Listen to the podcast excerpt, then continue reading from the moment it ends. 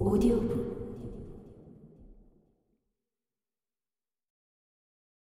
뜻밖의 도움이었다. 고맙다고 인사해야 할 것 같은데 입이 떨어지지 않았다. 아저씨는 고개를 까딱이며 얼른 탈환의 신용을 했다. 연우의 뒷모습을 바라보던 나는 대신 아저씨에게 고개를 숙였다. 고맙습니다. 좌석으로 가며 연우를 몰래 보았다. 연우는 제일 뒷좌석에 앉아 창밖만 바라보고 있었다. 산들이와 내가 앞쪽에 자리를 잡자 버스가 곧 출발했다.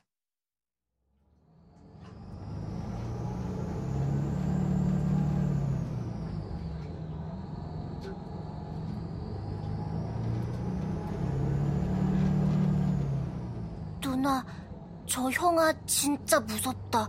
그치? 산들이의 말에 나는 검지를 입술 위에 갖다 댔다. 쉿, 그런 말 하는 거 아니야.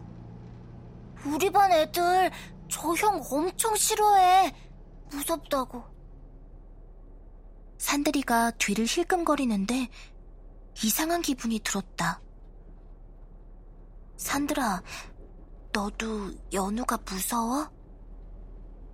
산들이가 눈을 끔뻑이더니 마지못해 고개를 저었다. 아니, 난 무섭지 않아. 저 형도 우리랑 같은... 산들이가 머뭇거렸다. MCS에 관해서라면 어떤 경우에도 입 밖으로 꺼내선 안 된다.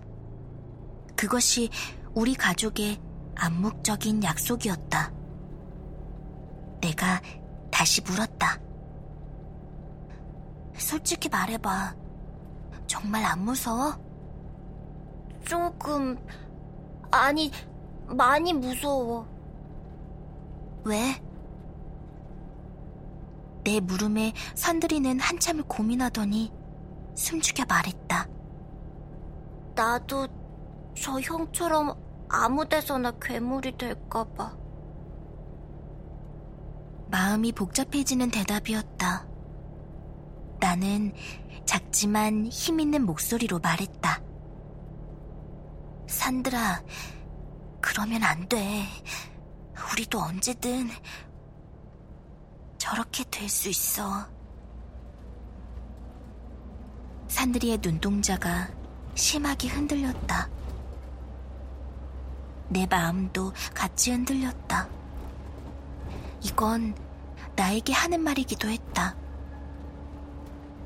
산들이처럼 나도 두렵다. 괴물이 되는 것, 아이들이 비밀을 알게 되는 것, 손가락질 당하고 쫓겨나는 것, 그 모든 게 다. 나는 괴물이 되고 싶지 않다. 하지만 편들어 줄 수는 없더라도 우리까지 연우를 욕하면 안 될 것 같다. 연우 잘못이 아니잖아. 게다가 연우는 우릴 도와줬어. 산들이가 고개를 푹 숙였다. 연우의 시선은 여전히 창밖을 향해 있었다. 지난번 엄마와 왔을 때를 생각하면 훈련소까지는 앞으로 20분쯤 남았다. 지금이라도 다가가 고맙다고 해야 할까?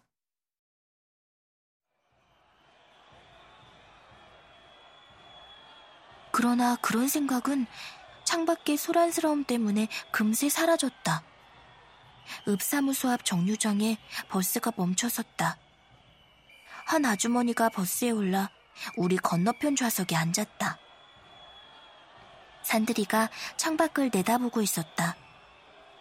나도 그쪽으로 눈길이 갔다. 읍사무소 앞에 꽤 많은 사람들이 모여 있었다.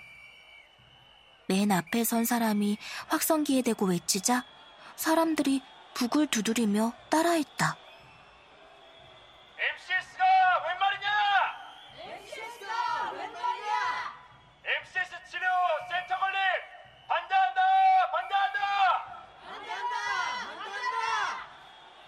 산들이가 움츠러든 얼굴로 한 곳을 가리켰다. 누나, 저거 봐. 주민들에게 약속했던 첨단 과학산업센터 유치하라. 주민 동의 없는 MCS 치료센터 건립 결사 반대.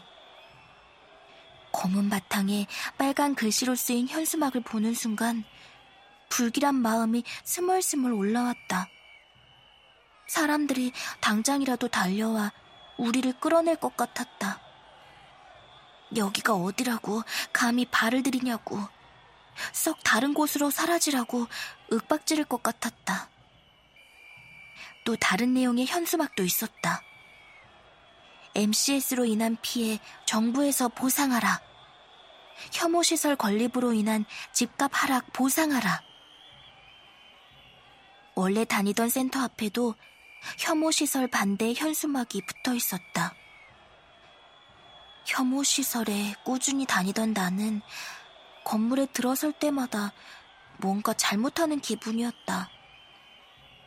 나를 낫게 해주는 센터가 다른 사람에게는 이렇게까지 싫은 곳이라니. MCS 치료센터는 꼭 필요한 시설이랬는데. 가끔 인터넷에는 통제되지 않는 MCS 환자들이 사람들을 공격한다는 말이 떠돌았다. 하지만 전에 다니던 센터 원장님이 그건 정말로 드문 일이라고 했다. MCS는 원인이 밝혀지지 않았기 때문에 환자와 가족들에게 도움이 필요하다고 했다. 일찍부터 센터의 도움을 받으면 많은 아이들이 자기에게 맞는 약을 찾고 변이를 조절하면서 어울려 살 수 있다고. 하지만 전국에 치료센터가 몇 곳 없어 많은 아이들이 변이를 조절하지 못해 사회에 피해를 입히고 아이들과 가족들도 고통받는다고 했다. 그래서 MCS라는 걸 알게 되는 어린 나이에 버려지기도 한다는 것이다. 그나저나 이곳 사람들은 어떤 피해를 입은 걸까? 아이고, 세상에 어찌 되려고? 밤마다 괴물이 마을을 돌아다닌다잖아.